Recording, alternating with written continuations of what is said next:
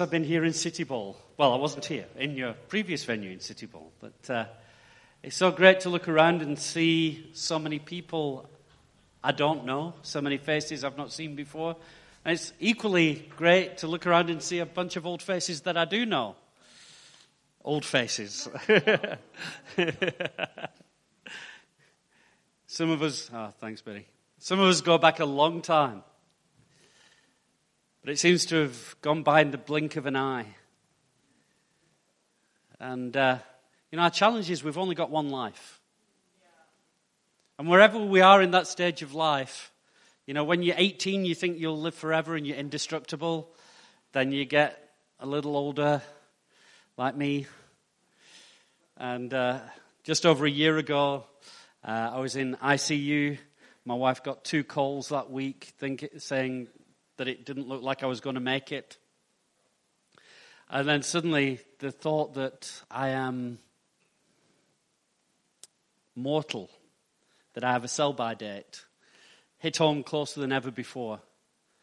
And uh, in that time, there was a resolve in me I've got fewer days than I did have, but I'm going to make them count. And the Lord wants us all to make our days count. We don't know how many days we have but we've got to make them count. And one of the things during worship, I looked across and I just felt the Lord's pleasure over so many of you. I saw so much zeal and so much passion for Him. And it's wonderful to see. And the tragedy in many churches, in the, in the lives of many believers, is that we start off with great passion, and that gets cooled by people around us who get convicted by our passion. I was speaking to a young girl in one of our congregations, and she said, My friends and family, she was newly saved, just said, Yeah, you like that now because it's new, but you, will be normal like the rest of us, you know, over time. I said, Please don't ever be normal. Don't, don't reduce yourself to the lukewarmness of many people around you. Stay crazy, stay wild.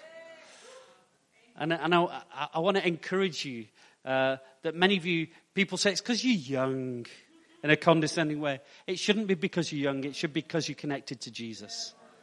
And whether you're 16 or 66, uh, we should be just as full of zeal and passion and, and, and red hot for Jesus. And in that, I did feel, and it, it ties in with my word today. In Proverbs, it talks about uh, if we have zeal without knowledge, we can, in our hastiness and in our passion, miss the way. And as a church and as a movement, we need the passion of a younger generation coming through and pushing us old people to our limits. Please keep pushing us to our limits. You know, we say you're the next generation. No, you're this generation. And we keep saying we need leaders who, who we can pass the baton on to, and that's true as well. But I don't want to slow down to wait for people so I can pass on the baton. I want to run as hard as I can, but you run so hard, I get exhausted and then say, Here, you do the rest. So keep that passion, but add to your passion knowledge. And actually, you young guys, and I don't say this in a condescending way, you need some of us older, wiser people and I say wiser just not because we're smarter, but just because we've made all the mistakes you're going to make. I'm the world's greatest expert in mistakes and failures. I've made so many. I tend to learn the hard way.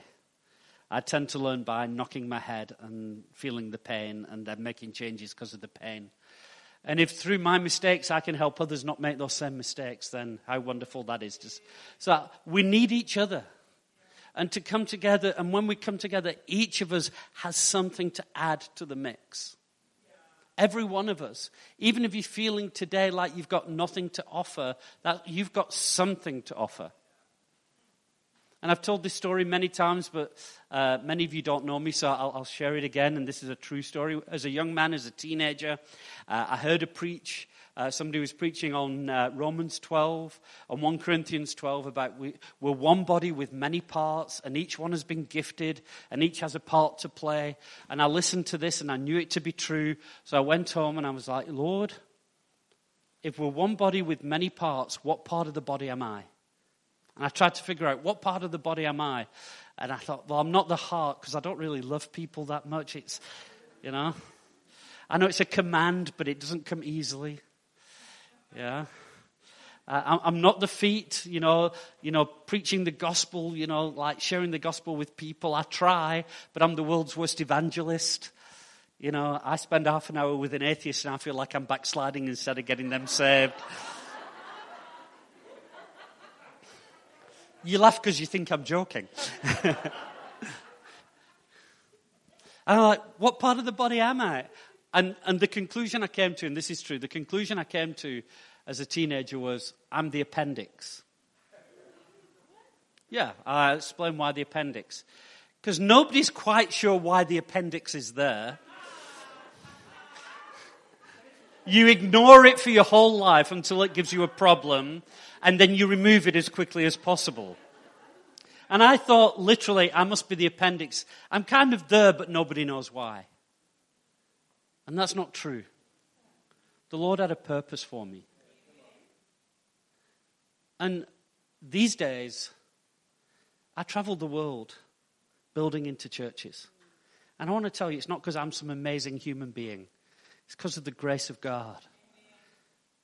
But what happened from that place where I thought I was useless and I didn't have a place and I had nothing to offer, I actually said, Lord, I've got nothing to offer, but you can have my nothing. And he began to give me a little bit. Just a little, not a lot. And I was faithful with that little, and He gave me more. And He gave me more. So I want to say, if you're here, you may, you may be here for the first time. You may be an elder. You know how many elders I meet around the world who've got imposter syndrome? The elders and the, they, they're putting on this, this aura and this persona that they know what they're doing, and inside they're crying and going, if, if only people knew what I was really like. What am I doing here? I'm an imposter. So, whoever you are, I want to tell you God has joined you or wants to join you to his body for a purpose. To, so that you would find purpose and fulfillment in life, but more important than that, that you would glorify him through your life. And when you are just present, and when you are just obedient, it doesn't matter if you bring a prophecy or a prayer, it doesn't matter what you do, as long as you're obedient and you're present, you're doing something to add something of the flavor of the goodness and the greatness and the glory of God to who we are. So if you're here and you're wondering why, that's why. So keep your passion. And continually pray, pray, Lord, stir this passion up, stir it up. Paul wrote to Timothy, fan into flame that gift that was given to you with the laying on of hands. Sometimes we have to take that little and just fan it. And when we don't have the energy, ask somebody else, come fan that flame in me. If the flame's gone out, go and find somebody who's on fire. You know what happens when you touch something's on fire? You burn. So if you feel you're cold, go and find somebody who's on fire and let them burn you. But God's looking for a passionate people, but not a passionate people without knowledge. Not a people of zeal without knowledge, but a people with zeal, but with a wisdom to go in the direction that the Lord's taking us. Now, the challenge with that is all of us can hear God, right? Who believes that they can hear God? Right, some of you are right. Okay, most of you. We can each hear God, and in fact, we've got a responsibility to hear God.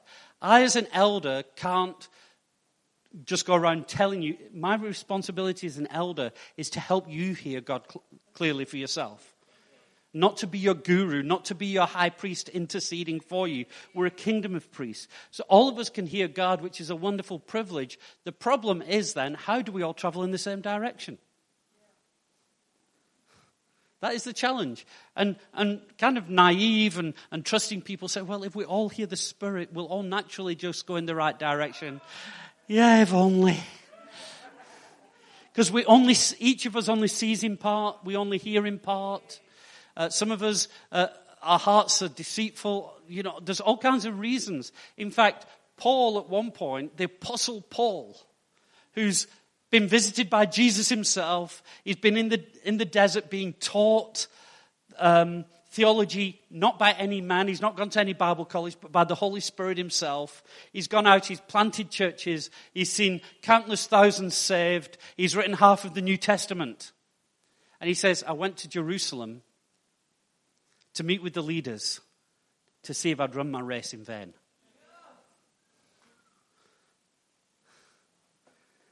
So, if that's good enough for Paul, is there anybody here who's outgrown the need to submit your life and doctrine to leaders to see if you're running your race in vain? If you've done more than Paul, maybe you've got an excuse. But as he meets with them, and here's the challenge, he meets with them and he goes, listen, there's great fruit amongst the Gentiles. And Peter says, yeah, I, have seen it. And, and God appeared to me in a vision and I've seen Gentiles saved. And they go, what do we do with these Gentiles now? Because the gospel came first to the Jews. And they're going, do we, do we ask them to be circumcised? Do they have to become Jewish? What do we do? And they started to have this discussion. And the reality is, if one leader hadn't stood up, if they didn't recognize the grace that was on one leader, they would have still been having that debate today. They didn't come to a unanimous agreement. What happened is, and, and I'm not going to turn to the scripture because I, I want to get to my main points. What happened is eventually James stood up and he said, This is my judgment. And they all listened, not because he had a position and a title, but they recognized a grace on him and said, okay, we'll follow that. They heard the voice of the Lord through him. And whatever their personal convictions were, they said, we'll submit that to what we believe is the voice of God coming through a man who's grace to lead us apostolically. And that James isn't the James when you read in the Gospels about Peter, James, and John, the three disciples that were closest to Jesus. This is not the same James. That James is dead. He's been killed. This is James, the brother of Jesus. And James, the brother of Jesus, wasn't one of the 12 apostles. In fact, he wasn't even a believer. He was one with his mum. At one point, we, we read Jesus is busy preaching, and his family come to grab him and take him home because they think he's lost his mind. Which is a reasonable assumption if your brother starts going around saying he's the savior of the world, right?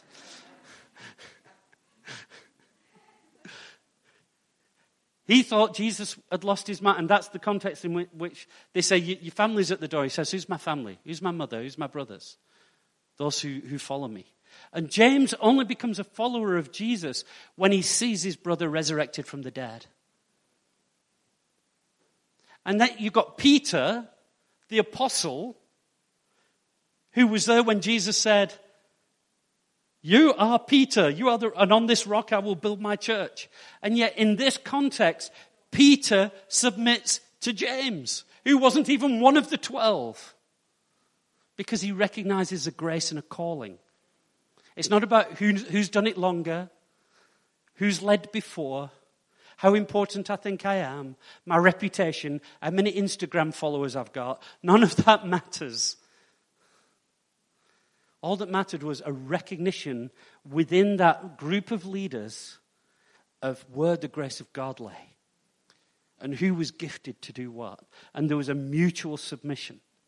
And that mutual submission is critical, it is essential to us moving forward as a church. It's essential to everything we do. We do. That's why the New Testament is so full of talks about unity. It's so full of instructions about guarding unity, fighting for unity. Paul in Philippians 2 says, Let your attitude be like that of Christ Jesus, who humbled himself, became obedient. That was the unity of the Trinity. That's the picture. Three persons in, in absolute unity. But unity's become this buzzword and this um, almost golden calf of many churches. That unity is what, unity is the thing. No, unity isn't what we aim for. Unity is the fruit. And there's a good unity and there's a bad unity. Unity can be terrible. You know, we like to, to quote Psalm, uh, the Psalms, you know, uh, 133. Behold how good and pleasant it is when brethren dwell together in unity. Except it wasn't so good and pleasant when everybody was in unity in Genesis when they were building the Tower of Babel. Man was in unity there. And God brought division. Why? Because the unity wasn't centered around Christ, their unity was centered around self interest.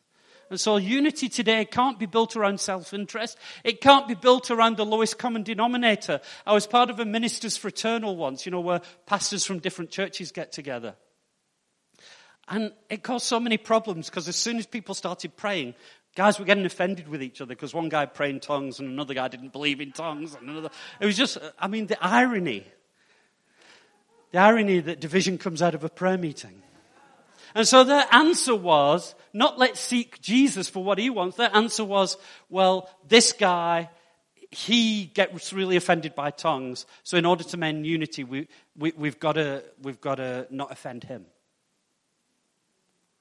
And so what happens is the lowest common denominator is de- determines how everybody lives. And actually leads us into disobedience to Christ. There's an old saying, Christ plus one is a majority.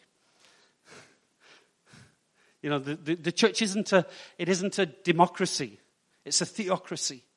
And we get unity when each of us uh, are submitted to Christ and recognition, and a recognition of those who Christ is working with and working through.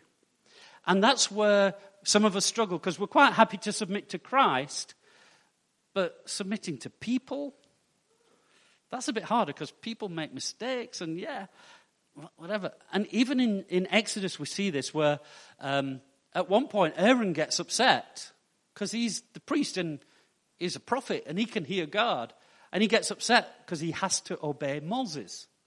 And he starts complaining and he complains to the people and he causes division because he goes, Yes, Moses is a prophet, but so am I.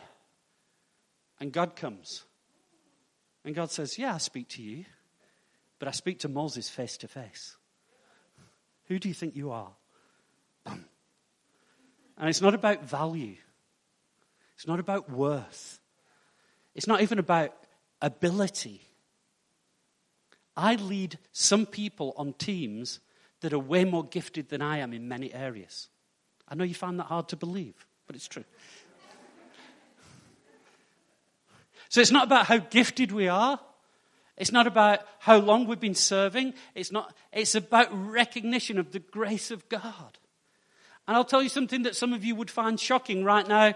Andrew Selley lead, he's, he's an elder that is captain of the eldership team. He's our lead elder. He's our visionary elder.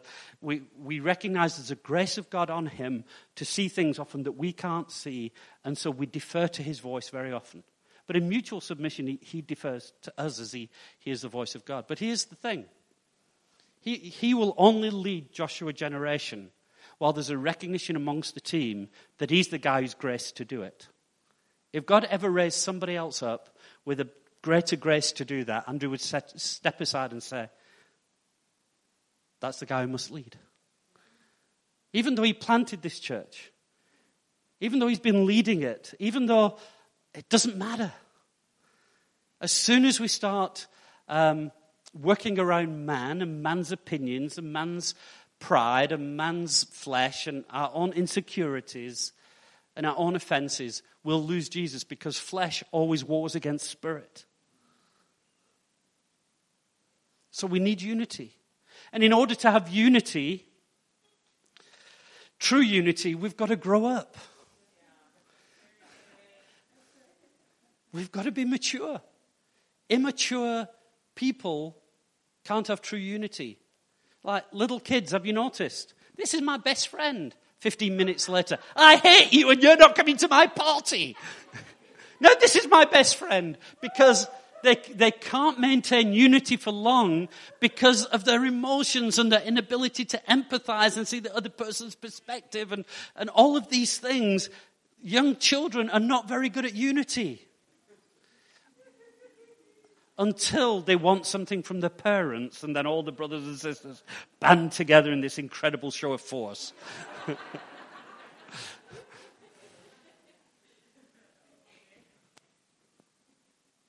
and so, for us to fully walk in the purposes of God, corporately and individually, we need to be a people who value unity and maturity. And that is the reason that we're part of an apostolic movement. And I want to unpack a little bit about the apostolic this morning. Because some of you uh, here, um, you've probably heard this a hundred times and go, I know everything you're going to say, Mike. Well, hear it again. God might just refresh something in your heart. Some of you here and you, you're hearing like, we've got this conference and we've got this, and you're going, yeah, but what's the big deal? And let me tell you, I hate the word conference for our times together. Because our times together are not about somebody getting up and giving a, a really well crafted TED talk. You know, there's a formula. If you wanted to give a TED talk, just figure out the formula, you'll get it right. They all follow the same formula. There's no formula. It's not about gifted orators. There's a, there's a heart behind that to really impart something to the so it's not a conference it's a real equipping and impartation time but some of you go what's the big deal why should i be there um, I, why should i take leave to, to be a part of that and hopefully this morning we'll answer some of those questions and some of you are like, okay, I understand 412 is an apostolic field. Josh Gen's uh, part of an apostolic movement. So what? What difference does it make to my life? And hopefully, as I unpack this, it will show how you are so important to us as a movement, and how this movement is so important to you as an individual. Because 412 is you. You are 412. 412 isn't a bunch of apostles getting together and having coffee and talking to each other and thinking they're the men of God. 412 is a partnership of believers. So let's have a look at some scriptures. I better use some scripture, otherwise, um, be in trouble. It's always a good idea to use some of the Bible while you're preaching. and I'll be reading from the ESV, not the version I used on Saturday morning in 1 Corinthians 3, and this is Paul talking.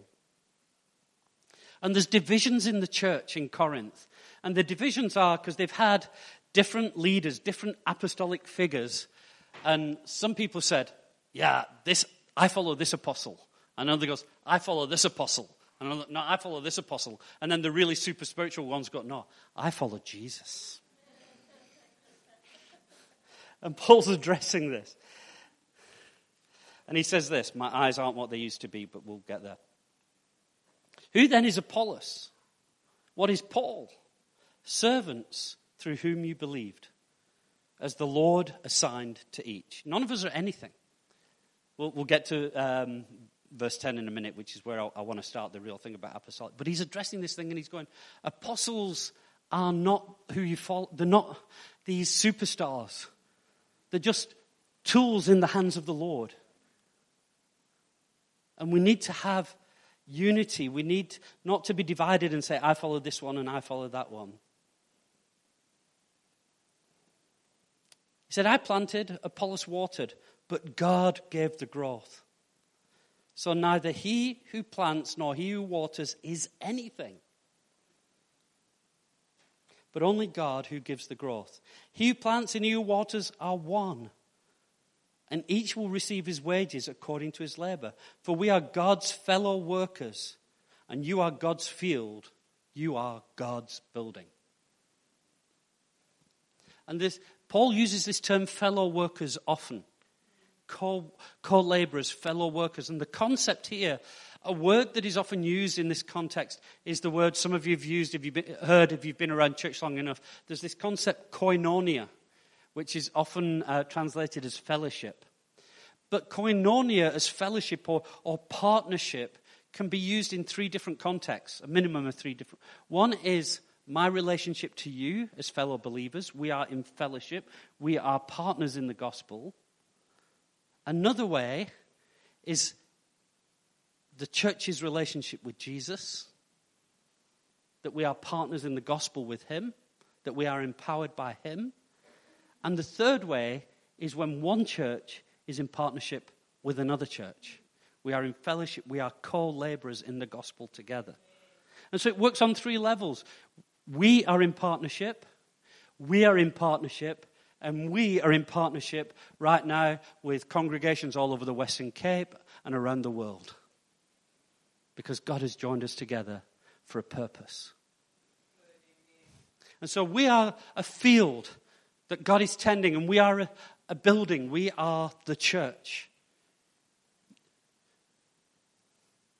So God is building his church with living stones. You are a stone within that church. And then Paul says this, and this is important. He says, according to the grace of God given to me, not my qualifications at Bible school, not my reputation, not how long I've been saved, but according to the grace of God, so there's a recognition from others that there's a grace of God on him, given to me like a skilled master builder, I laid a foundation and someone else is building on it. Now let each one take care how he builds on it. So foundation has been laid. So let's be careful how we build on that foundation. For no one can lay a foundation other than that which is laid, which is Jesus Christ. Now, if anyone builds on the foundation with gold, silver, precious stones, wood, hay, and straw, and this is metaphorical, right? In other words, if anybody builds with the ways of this world, the things of this world, guess what will happen? Each one's work will become manifest, for the day will disclose it. So it may look successful now, it may look like a good building now, but on the day of Jesus, when full truth is revealed, we'll see everything for what it truly is because it will be revealed by fire, and the fire will test what sort of work each one has done. If that work that anyone has built on the foundation survives, he, he, will receive a reward. But if anyone's work is burned up, he will suffer loss, though he himself will be saved, but only as through fire. In other words, we can build according to the ways of this world, and it may look successful for a period, but on the day of Jesus, it will be tested and everything that isn't built according to God's blueprint will be destroyed. And I don't know about you, but I spend a lot of time and a lot of energy serving the church. At the end of this month, I'm going off to Brazil for three and a half weeks. I'm leaving my family behind. You know, some people think it's glorious traveling the world, and there are some privileges, but there's a huge cost to it as well. And I don't want to pay that price. I don't want to be working through the night sometimes. I don't want to be um, sat with people. I don't want the heartache and the pain and the pressure of, of leading in God's church if I'm only doing it for stuff this side of eternity. It's only worth the pain and the sacrifice if it's going to have eternal value. So I don't want to build with wood and hay and straw. I want to build on the foundation of Christ according to the way he wants us to build. So we've got to know what that looks like. And unfortunately, or fortunately, or just the way it is, not all of us are skilled master builders. Paul was. Paul was skilled to be able to know how to build a healthy church. Most people don't. No matter how much we love Jesus, we just aren't capable. We don't have that grace. Because grace is allotted as He decides. And so, if I wanted to build myself a house, it would be wise for me to employ an architect and then a master builder. For me to do it myself, thinking I know what I'm doing, maybe go on the internet, Google it, going to be a disaster, right? I can, because I'm not a skilled master builder. But God is the architect, and Paul is the builder. And here's the key about that I, I'm, I don't know much about architecture, but I do enjoy looking at architecture. And one of the things about Brazil, Brazil was home to a man called Oscar Niemeyer, who was one of the world's most famous architects, died recently. He was still working at 100 years old. And so you can go and see buildings he designed in like 1947 and buildings that he designed like 10 years ago. And some of his buildings, if you Google it, are incredible. He didn't like straight lines, everything was curvy. But what he would do, he would have this vision and he would design it. And then that thing, the job of the builders was to take that vision, that picture, and make it a reality. And Jesus has a picture for his church. And he wants us to be part of making it a reality. And the master builder can't do it if he's not got laborers. And we can have different perspectives. So there's an old preaching illustration about um, a guy um, making bricks and chopping stones. What do you do? I'm making bricks. I'm... and then eventually comes to one guy, What are you doing? I'm helping build a cathedral. Yeah? And the guy who's making the stones, the man who's carving, the man who's, who's, who's, who's, chopping down the trees, whatever it is, you might not get the glory, but if you see that what you're doing is part of building God's great heavenly cathedral, there's glory in that. There's purpose in that. There's worth in that. Even if somebody else is the master builder directing you in what you must do. Because we can't all be the master builder. But what some builders do, and we see that around the world today, is it's almost like if I was a builder and Oscar Niemeyer had, had, had um, commissioned me to make his building a reality. And as I'm driving to the site, I see another building. I go, oh, I really like the roof on that building. So let me just put that roof on this picture. And then I'm driving, oh, I really like the doorway there, so let me put that. Do-. And so I could add all my opinions and all the things I've seen, all the things I've observed, and add it to that original vision. When the architect comes to see the final work, how pleased is he going to be? Not at all, because it's going to look nothing like his original vision. And it may please me. It may even please some other people. It may even function. But it is not built according to the plan of the architect. And he'll say, tear it down and do it like I wanted. And so we need to be in touch with the architect. And we need to build, even if we think we know a better way. And that's the problem. Often we think we know better than God. So lots of people have imported business models into the church because I built a huge successful business this way. So if we can do the church, you can't do that because the church isn't built on business models. However well intended. And so we build on a foundation that is Jesus Christ with the master builders guiding the work and us all part of coming together with the gifting and the skills that we have. And a beautiful picture here is when the tabernacle was built, and I hadn't prepared to say this, I've forgotten his name now. Um, but God speaks to Moses, says, Build exactly according to the pattern I've given you. And he goes into great detail the measurements, the materials, everything. And that's a picture for us, right? Build it exactly according to the pattern. And then he said, and choose, is it Bez- Bezalel? A gifted craftsman to create these things. And so God looks and he says, here's a guy with a skill. But then it says the Spirit of God came upon him.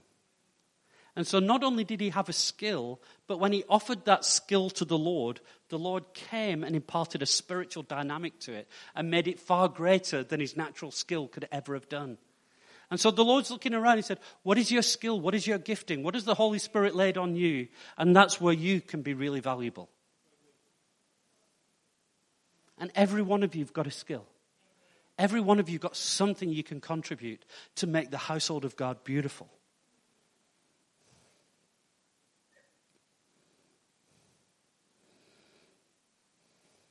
But then the Bible seems to contradict itself. You know, all those weird things in the Bible where, is that a, and it's not a contradiction, it's just a different perspective or a paradox. But as much as there it says Jesus is the foundation and he's the only foundation, in Galatians, sorry, in Ephesians chapter 2, verse 2, it says the church was built on the foundations of the apostles and the prophets. So, wait a minute, I thought Jesus was the foundation.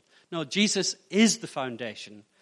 But Jesus, through apostles and prophets, builds on that. And apostles and prophets are key, are key to the foundational building of the church.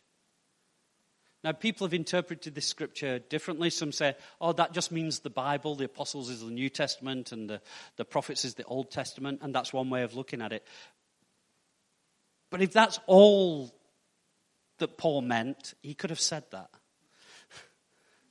He didn't say it's built on the scriptures.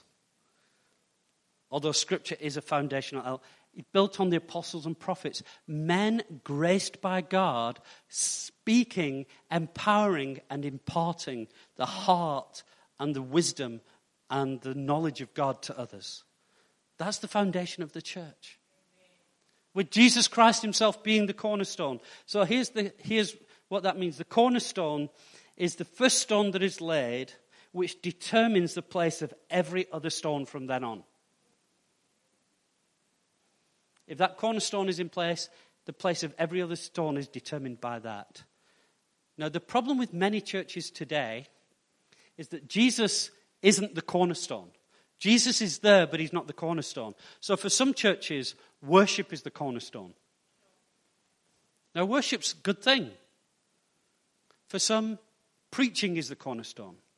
For others, Miracles and healing are the cornerstone. Those are good things when they're in the right place. If they're the cornerstone, they're a bad thing. And your church will not be built correctly. Just as a door is a really useful thing in a building, but you don't want to put a door in the foundation.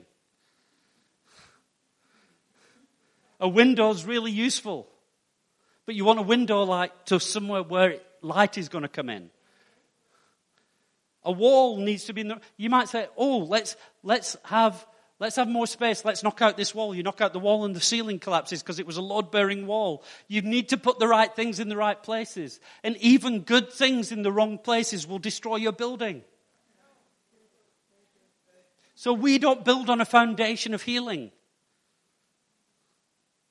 We build on a foundation of Jesus and we include healing. So we're a church that believes in healing. We're not a healing church. We believe in passionate worship, but that's not our foundation. We believe in evangelism and, and people feeling welcome, but seeker sensitivity is not our foundation. In fact, we, we want to be sensitive to people and we want to draw people in. But I don't, you know, seeker sensitive churches are saying people must feel comfortable when they come to church. And I'm going, nobody should feel comfortable in church. Maybe for a while, but all of us at times. If I never feel uncomfortable in church, I'm not hearing the voice of God because I've not yet reached perfection. And I know that's also something that surprises many of you.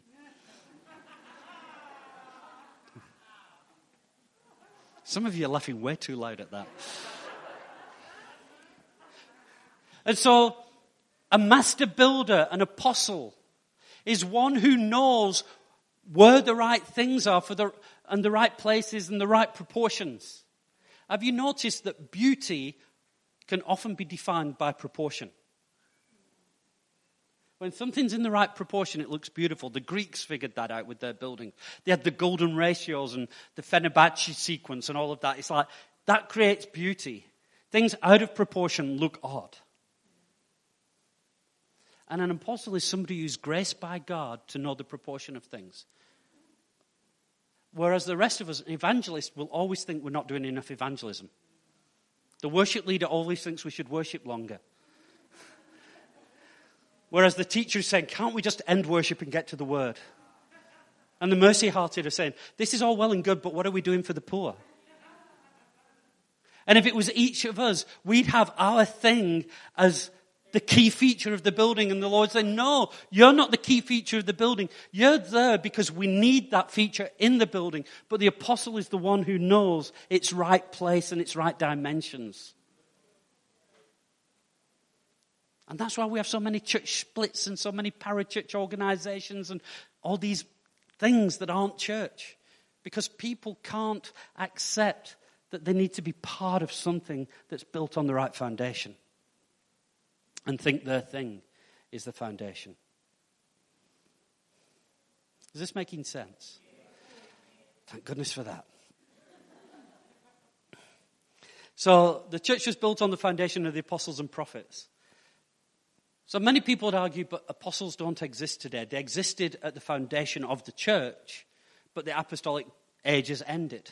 And because the qualifications of an elder, or, or the qualifications of an apostle are what we see in Acts chapter 1. And indeed, in Acts chapter 1, the apostles get together and they're one short. Yeah? Because Judas is no more. And in order to replace Judas, they say the qualification is that he must have walked amongst us and been a witness to all that Jesus did. And the argument is well, apostles today didn't walk with Jesus and they couldn't, so that there can be no more apostles. But that's a classic example of taking a particular context in a particular time and place and making it applicable for all time to everybody. So when Jesus said to his apostles, When you go, take nothing with you, does that mean every time we go anywhere, we should take nothing with us? No, that was to that particular group of people at that particular time. Because elsewhere, he, he gave them the opposite instruction when it was a different trip. Yeah? And in fact, Scripture is clear to us that there were apostles more than the original 12. Paul himself, we consider an apostle the Bible tells us he was an apostle, but he wasn't part of the original 12. The counter argument is well, Jesus did appear to him. Yes, he did. But Jesus appeared to many. So let's have a look at a scripture that will help us on this. Just in case you're battling with, can I be really convinced that there are apostles more than the original apostles? So let's have a look at 1 Corinthians 15.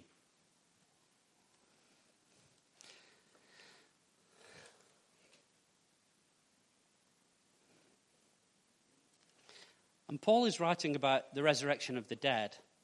And he's writing about the proof uh, that we have in the resurrection and the hope we have in the resurrection because Jesus was resurrected from the dead. And he says, when he rose, when he rose from the dead, he appeared to Cephas, that's Peter, and the twelve.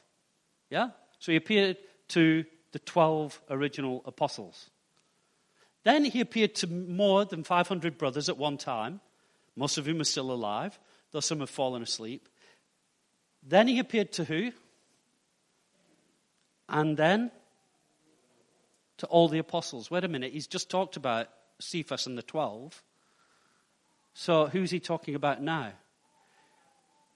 He can't be talking about the 12 original apostles. He must be talking about a different group of people who are recognized not just by him, but by the church in general as apostles. Because he doesn't have to explain who they are.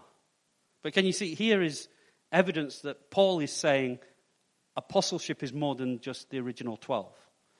And then goes on.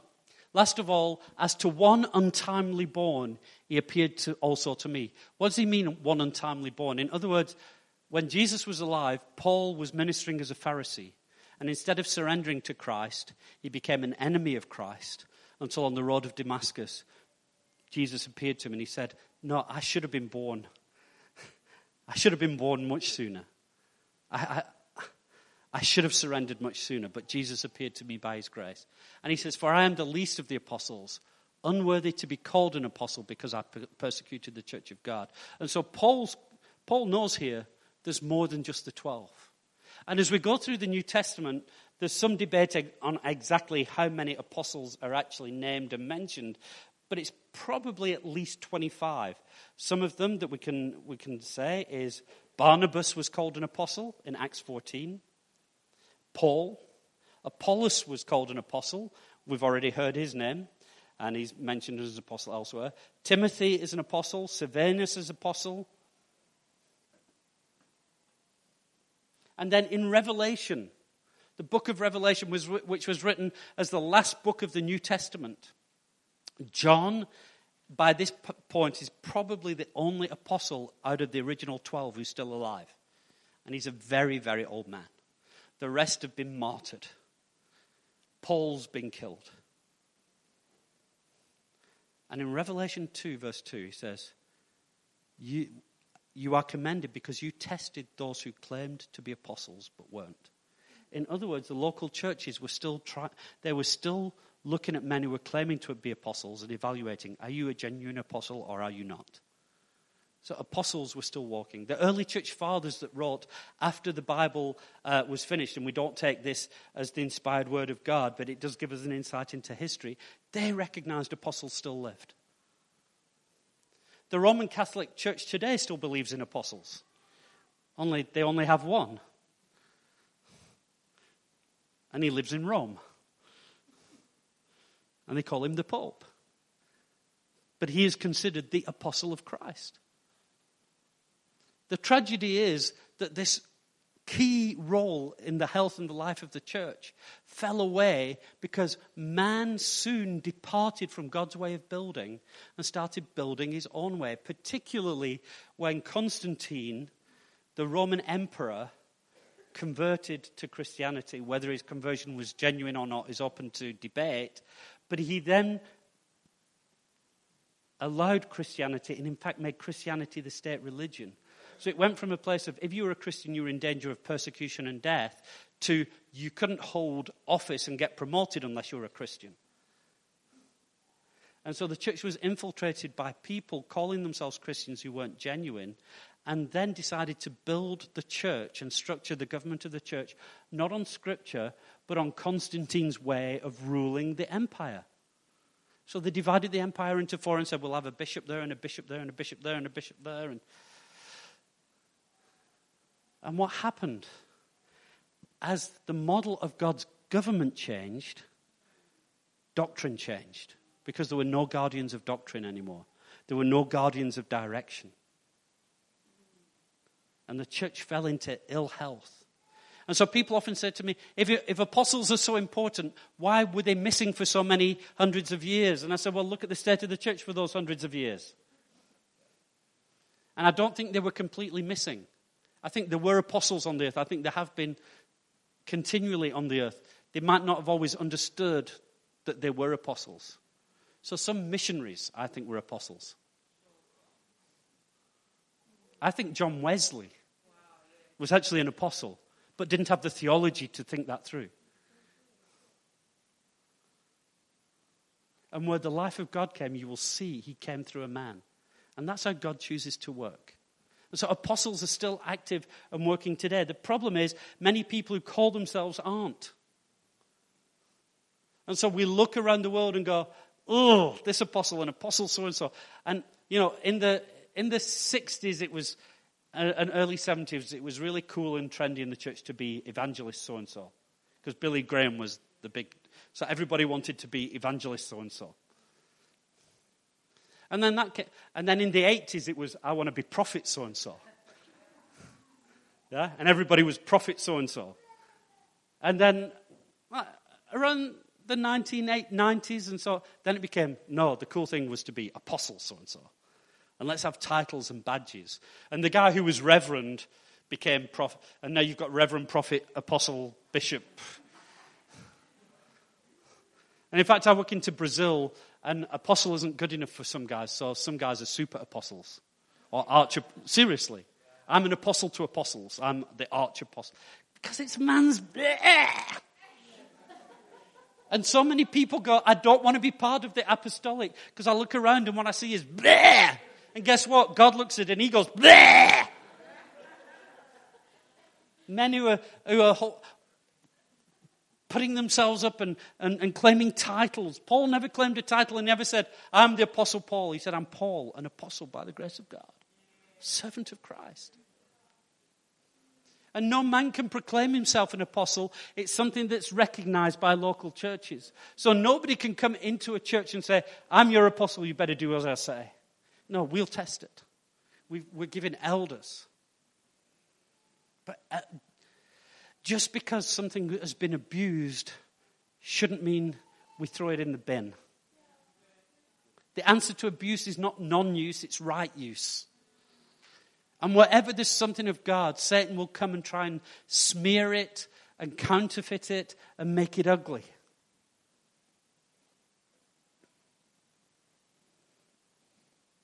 And so we need apostles. I know that from Scripture and I know that from experience.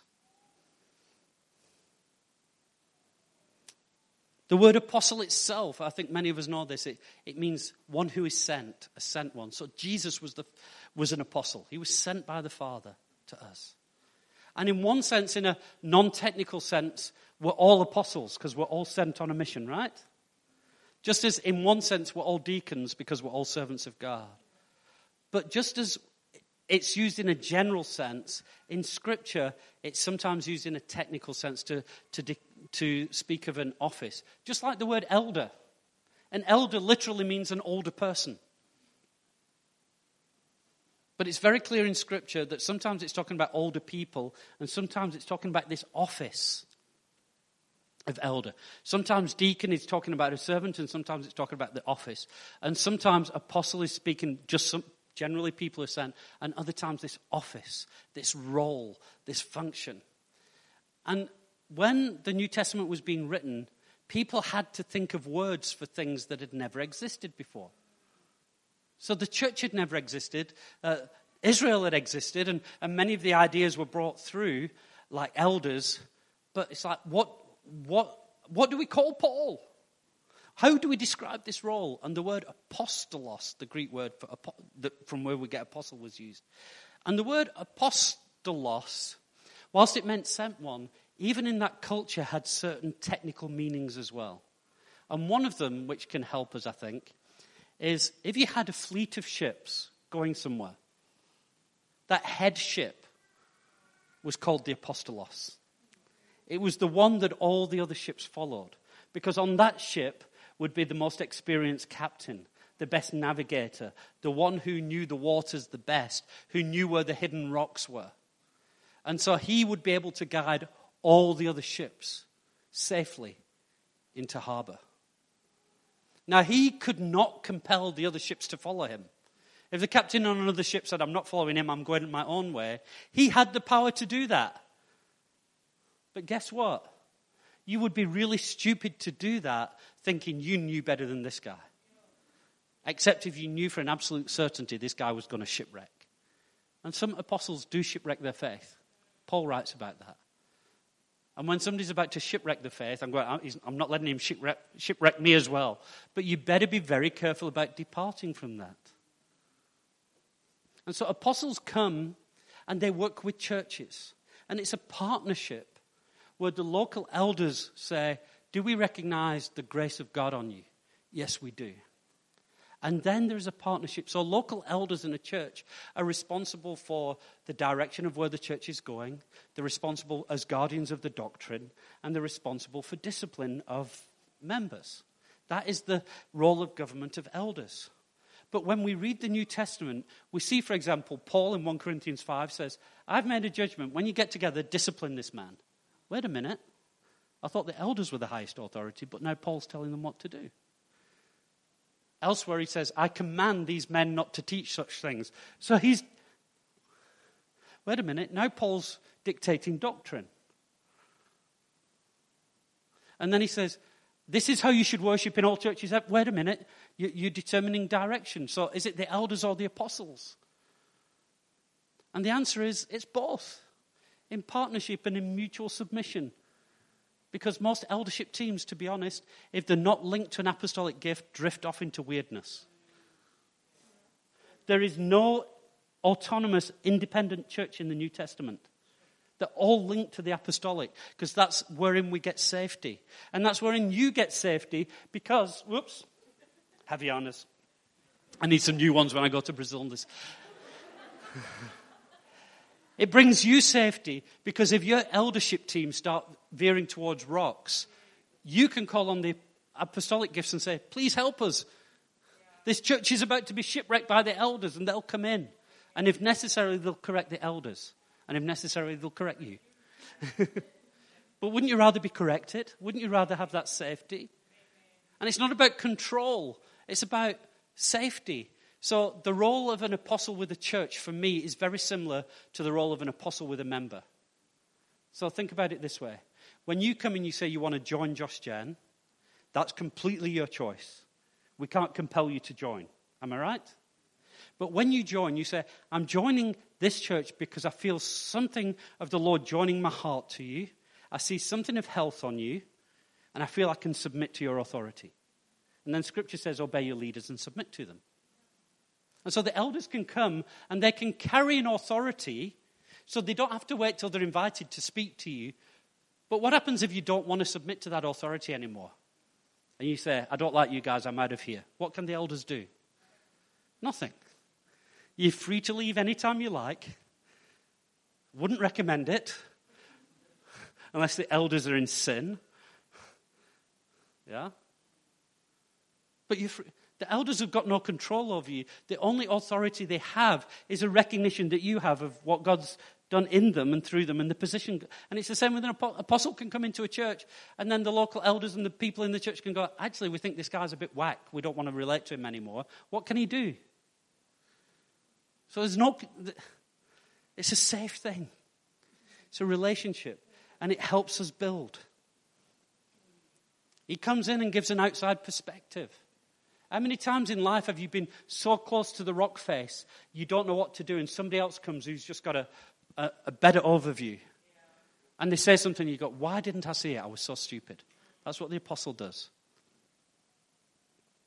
So the apostle is one who works with and leads this partnership of churches. We don't talk about an apostolic network. We're not an apostolic network because it's not somehow like getting together and interacting and giving business cards. It's a partnership. It's, it's a joining of hearts. It's koinonia. It's fellowship for a purpose. It's co laboring. And so we get to Ephesians 4, from where we get the name 412. And I'm going to read it because as much as most of you will have heard this a million times, some of you may not. But Ephesians 4 is talking about unity in the body of Christ.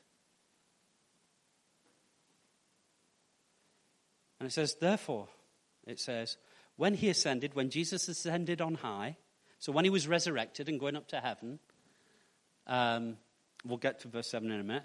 Um, he led a host of captives and he gave gifts to men. So, at what point is he giving gifts here? After his death and resurrection. So, it can't be speaking about the original 12 because they were called as apostles before his death and resurrection, okay? In saying he ascended, what does it mean but that he had also descended into the lower regions of the earth? He who descended is the one who also ascended far above all the heavens, that he might fill all things. And he gave the apostles, the prophets, the evangelists, the pastors and teachers. So when did he give them? After his resurrection. So he gave gifts to the church. And he gave apostles, prophets, evangelists, pastors, and teachers. Now, this is a list with no distinction, five things. That's why we call, talk about a fivefold ministry, because there's five of them. Now, if you believe that apostles don't exist any longer, who believes that uh, teachers still exist? Who believes that uh, pastors still exist? Who believes that evangelists still exist? So, why should apostles and prophets not exist anymore? Because the rest still exist and are still needed. How many of you know how needed a pastor is, or a teacher, or an evangelist? These are no less needed. In fact, they come first in the list, which is not speaking about uh, more important people, but importance or primacy of the gift. As a teacher, I come last. do you know why I come last? Because if apostles and prophets don't establish the foundations and build the church, the evangelists have nobody to bring the lost into. And then if there's not pastors caring for people, I've got nobody to teach. So I'm last on the list. Because if the others don't do the job, what's the point? I'll, I'll be preaching to empty chairs. I know, that's why I said it. Sorry. Sorry.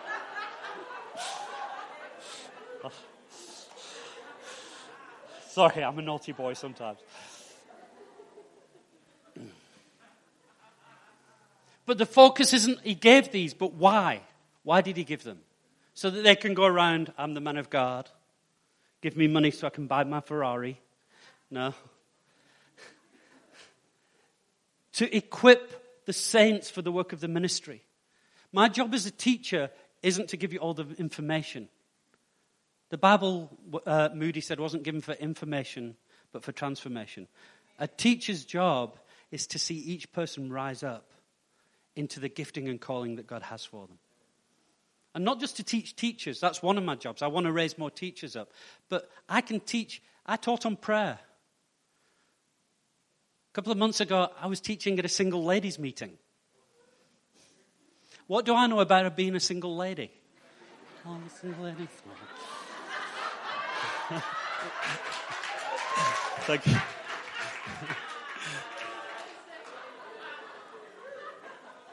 But I can impart something of the knowledge of God that will really help single ladies walk in the fullness of their call. And single ladies, you are as valued in this church as any other demographic. Don't think you're sidelined or less than or less valuable or have to be quiet. And don't, don't think that only when you get a husband will you be in a position to serve God properly. In fact, without a husband, you've got more time and less person to have to disciple. So you've got more.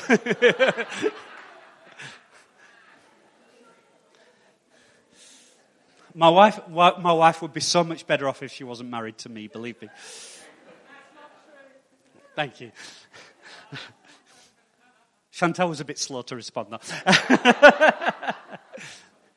to equip the saints for the work of the ministry, for building up the body of Christ. Let's go. Until. So he's given these things until. So if that what it says next has already been accomplished, then we can say we don't need those anymore. Until we all attain to the unity of the faith, of the knowledge of the Son of God, to mature manhood, to the measure of the stature of the fullness of Christ. Okay, so let's do a quick quiz. Who here has attained the full unity of the faith? How many of you could say, I'm absolutely 100% in unity with all my brothers and sisters in Christ? Hmm. There's an old poem they used to say, to live above with saints we love. All want that be glory. But to live below with saints we know, well, that's a different story. That's a challenge, right? The church isn't in complete unity. What about this? How many of you have got full knowledge of the Son of God? How many of you have reached absolute mature adulthood? And how many of you have reached the measure of the stature of the fullness of Christ? None of us have. Guess what? We still need these gifts. Because that's their purpose. The purpose isn't to swan around and be guest preachers, it's to build into the life of every believer so that all of us can attend these things. So that's their job. And I hope I've convinced you that they're important, that they're essential, they're given by God. But what does that mean for you and me? I mean, okay, we can recognize Andrew's an apostle, we can recognize Milani's a prophet, we can recognize all these things, but what does that mean for me? Well, if God has given these things to us as gifts, these people are gifts, then just like on Christmas Day, it's a bit pointless if you get a present under the tree and leave it unwrapped. You have to engage with the gift. What does that mean? It means, so some people call me a fivefold teacher. It means as I'm here, receive me as a teacher. Receive the gift. Not because of who I am, but because of the gift. When I go to Brazil, some of the churches introduce me as an apostle, and I keep trying to correct them. I'm not, I've even got a certificate. Believe it or not, one church wanted to honor me for, for my ministry. They got the mayor of the city to give me a certificate. Thanks from the city for our work in, in uplifting people and changing the city uh, to Apostle Mike Davies. So, in 412, I think to this day, I'm the only guy who's actually got a certificate to prove I'm an. But, But I'm not an apostle. But I am part of an apostolic household. So when I go, when I am sent, that's apostle with a little a, not the office, I carry something of a grace from an apostolic household. And when you come to Brazil with me, you also carry a greater. Who's been to Brazil with me? Come on, guys, not enough of you. Or when you go with somebody else on an outreach, you'll see that God uses you in a way that surprises you because you're carrying something as you work apostolically. And what happens to me, and I could easily get arrogant because when I go to Brazil, boy, does God move often. I was telling somebody the other day, I think uh, I can name six people who I've prayed for who couldn't have kids that have now got kids. Which is incredible. But it's not me, because I do that anywhere else and it doesn't seem to happen so much. But, but it would be easy for me to get arrogant and go, I've got an apostolic gift. I can be an apostle. I can't. I recognize that the gift that flows, it flows through the apostolic in the movement. And when I represent them, I carry something of their anointing. If I suddenly went on my own, people go, Who's this guy? Doesn't know what he's talking about. And it's the same for you. When you, when you position yourself in unity, when you position yourself in submission, when you position yourself in the slipstream of those who are, are gifted in a certain way, you get the benefit of their slipstream. And all of us can walk in more because we give ourselves within an apostolic household. That means giving of our time, our talents, and our treasures. That means coming on outreaches, whether it be to another country or another congregation in Cape Town. Get out of this place and allow the Lord to send you and use you elsewhere. It means giving you time means um, coming to conferences, coming to meetings. The early church, Acts 2.42, they devoted themselves to apostolic teaching. It wasn't a guest preacher that gave them, please, I, want to, I need this impartation so that I can grow in unity and maturity. It means giving your talents. Because as much as um, you might think I'm a good teacher, you might think I'm a lousy teacher after today. Um, as much as Hans was saying earlier, and I remember that camp, it was awesome. I, I, wasn't even really supposed to be there. Russell was supposed to be ministering and couldn't make it at the last minute. And literally, I think I, I prophesied for about 15 hours over the weekend. It was a powerful, life changing. I'm not a prophet.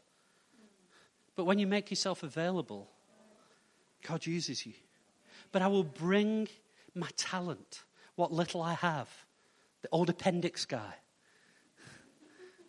And God will use you. And then I give of my treasures. I give into an apostolic fund so that God can work in other churches. I give when I buy a plane ticket. Now, I, I'm privileged enough these days that often when I'm sent, the church pays for me. But that hasn't always been the case, and I've often gone at my own expense. Said, I'm going to go because this is valuable to me. And if you give of your time, your talents, and your treasures, as you devote yourself to being part of 412, because the 412 is a partnership of us, not of them. Not a, it's not a partnership of the fivefold gifts, it's a partnership of us. And as, if, as you give yourself to that and what God is doing, you will see yourself grow in ways that will blow your mind. I promise you.